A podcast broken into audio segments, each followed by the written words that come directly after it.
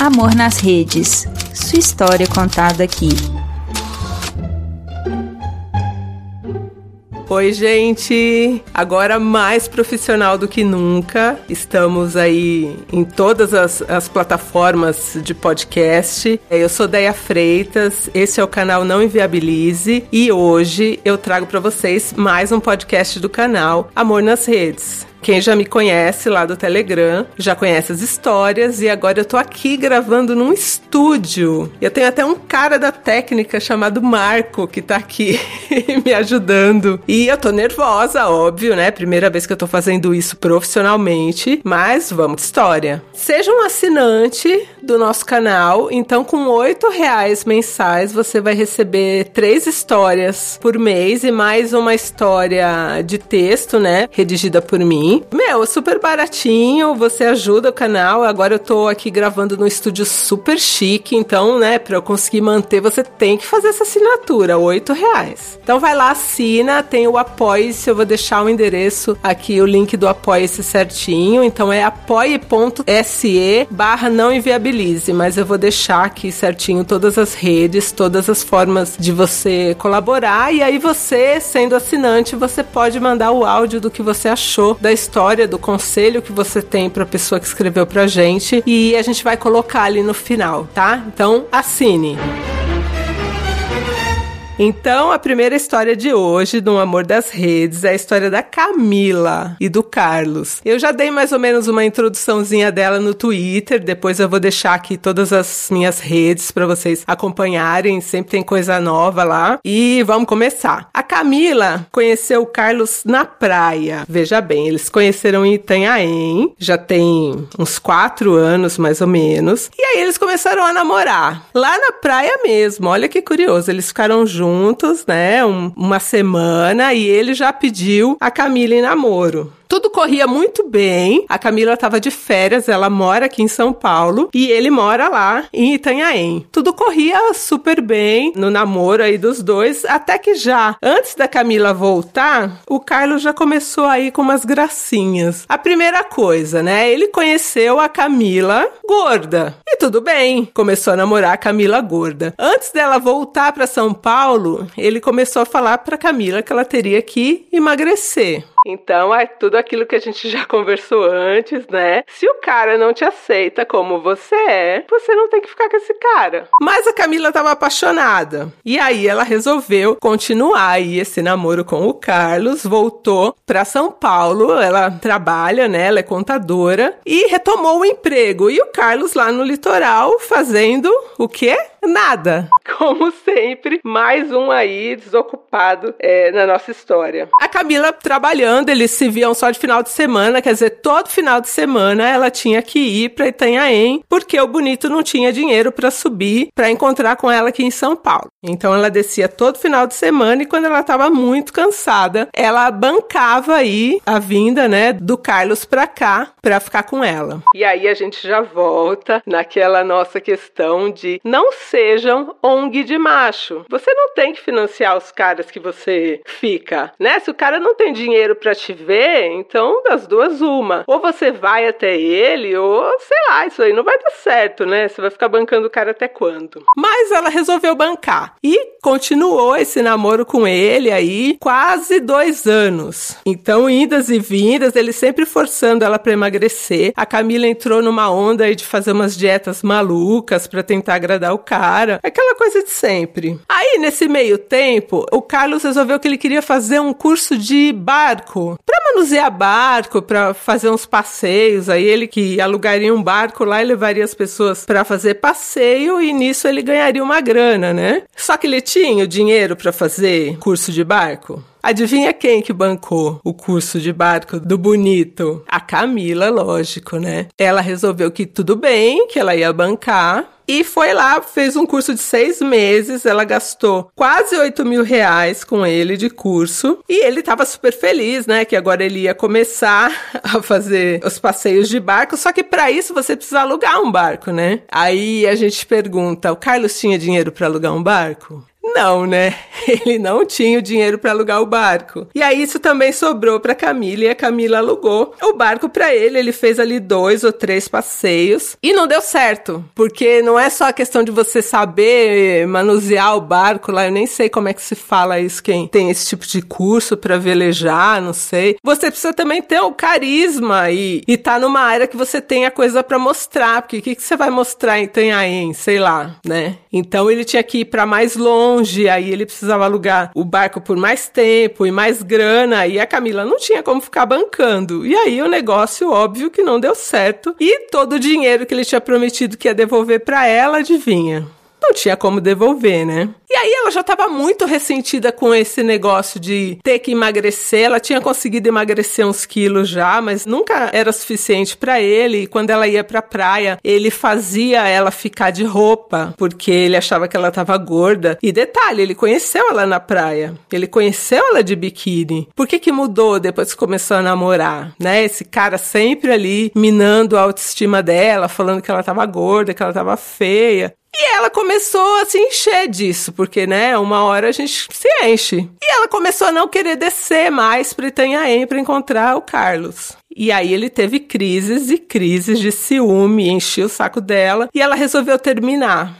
Até que foi tranquilo, porque ele não tinha como vir para cá, ele não tinha dinheiro para nada, ele devia para ela e não ia pagar de qualquer jeito, né? E tudo bem. Aí passou um tempo, ele começou a mandar mensagem dizendo que não sabia, porque tinha ficado tanto tempo com ela, que ela era muito gorda, que ela era feia, que ela era burra. E veja só, ela é uma contadora que tem mestrado, quer dizer, uma pessoa que tem aí um currículo bacana, inteligente. E um cara ali, um Zé Mané desempregado, te chamando de gorda, te chamando de burra parou, né? Chega de ser ONG. E aí ela começou a bloquear ele em tudo, mas ele comprava outro chip, abria outra conta no Instagram e mandava direct pra ela mesmo assim. E aí numa dessas ele mandou uma mensagem pra ela dizendo que queria ficar amigo dela, pedindo desculpa, e ela acreditou. Então ela voltou a falar com ele, né? Voltou a ser amiga. Como que você é amiga de um cara desse, Camila? Eu não entendo, mas tudo bem. E eles voltaram a conversar, voltaram ali a, a se relacionar pela internet, né? Mas só como amigos. E vez ou outra, ele mandava uma foto de alguma moça que ele estava saindo pra ela e falava: Olha, você vê como ela é bonita. Essa saia curtinha fica bem nela porque ela não tem a coxa tão grossa. Quer dizer, já dando aquele toque,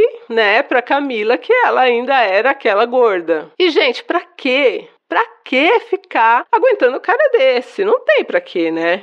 Mas ela ficou. Ficou ali de amizade. Até que um dia ela conheceu um outro cara. E esse cara, eu não vou nem dar nome pra esse cara. Conheceu um cara lá X. Um cara aleatório. E postou uma foto dela com o cara no Instagram. Gente, pra quê? Carlos surtou. Mas assim, surtou de uma maneira que ele começou a telefonar para ela, ligar mesmo. E ela não atendia porque ela tava com um outro cara, né? E ligava ligava e queria falar. E ela falou: olha, a gente não tem muito o que conversar, né? A gente é amigo e, e só, e é isso. E eles ficaram nessa de conversinha e ela tentando evitar, porque agora ela tava com um namorado novo, né? E quando ele viu que ele não ia conseguir mais nada com a Camila, ele começou a xingar a Camila. Então ele mandava mandava mensagens ainda dizendo que ela era gorda, burra, mas agora a coisa já tinha escalado. Bom, eu não vou nem aqui dar os nomes que ele falava, mas o cara baixou o nível. E ela não bloqueava, porque agora o que, que ela queria? Que ele visse que ela tava com outro cara. Então ela falou: não vou bloquear ele em nada. Colocou foto com o cara no Insta, colocava foto sempre com o cara no, no WhatsApp, ali naquele. Tem os stories, né, do WhatsApp. E Camila tava feliz da vida. E o cara mandando mensagem, mandando mensagem. Só que no fundo, ela me disse: ideia, eu ainda ainda gostava do Carlos. Eu tinha, assim, uma esperança que ele mudasse, sei lá, que ele virasse um cara bacana e aí ele me vendo com outro cara, ele sentisse ciúmes e a gente pudesse voltar. Olha a cabeça da Camila, gente, depois de ter passado tudo que passou. Mas ela ela tinha essa esperança ainda de voltar com o Carlos, né? E nisso eles ficaram mais um tempo, uns seis, sete meses, até que o namoro dela com esse novo cara acabou não dando certo, justamente pela interferência do Carlos e porque a Camila também não sabia o que ela queria da vida. E ela ficou balançada em voltar com o Carlos e marcou um dia de ir para Itanhaém encontrar o Carlos. Porque, não sei, né, Camila? Mas ela, ela achou que, sei lá, ele tinha mudado, porque ele falou que estava arrependido, que ela não estava tão gorda. A frase dele foi: Você não está tão gorda, por mim tudo bem, né? E ela achou que já era bom para ela, né? Já que ele não tá achando que ela tá tão gorda, então tá tudo bem.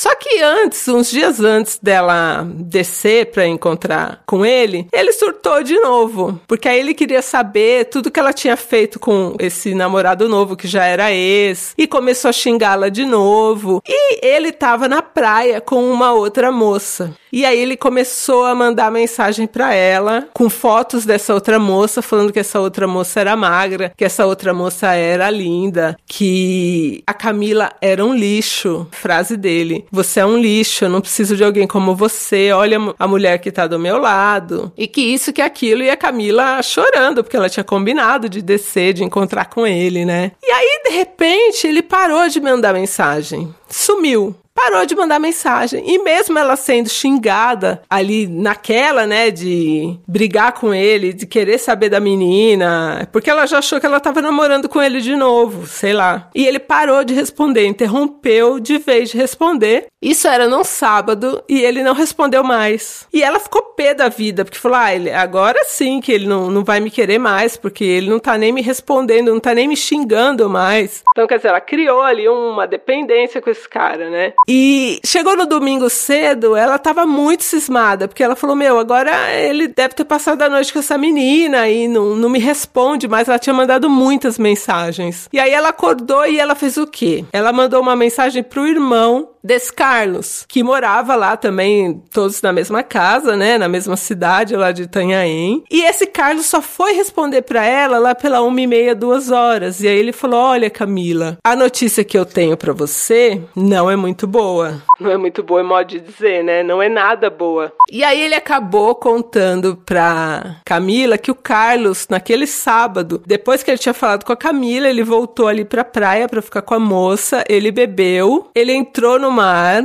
e ele se afogou. Sim, o Carlos, abusivo, insuportável, que tratava a Camila super mal, que chamou a Camila de lixo. Depois dessa mensagem que ele chamou a Camila de lixo, ele morreu afogado. Então, assim, universo, sei. Camila ficou péssima, né? Ficou mal. E aí desceu, foi lá para Itanhaém, porque ele tinha se afogado, mas é, só recuperaram o corpo dele no dia seguinte. Não, no domingo mesmo, mais à noite. Então, quando ela falou com o irmão, ele tinha sumido no mar. Então, a família ainda tinha um pouco de esperança de, de encontrar ele com vida, mas não rolou. E aí ele morreu, ela ficou mal, óbvio, foi no enterro, foi no velório e a menina tava lá também, a, a moça da foto, e ela não tinha nada contra a moça da foto, né? A moça da foto também nem sabia quem era ela. E tudo passou, né? Ela ficou uns seis meses ali de luto, até que ela arrumou um outro cara. E aí, gente, agora a gente vai ter aí um, um, crossover das histórias, porque o inesperado aconteceu. A história da Camila com o Carlos termina aqui, então o cara que foi péssimo com ela morreu. Então meio que acabou o problema ali dela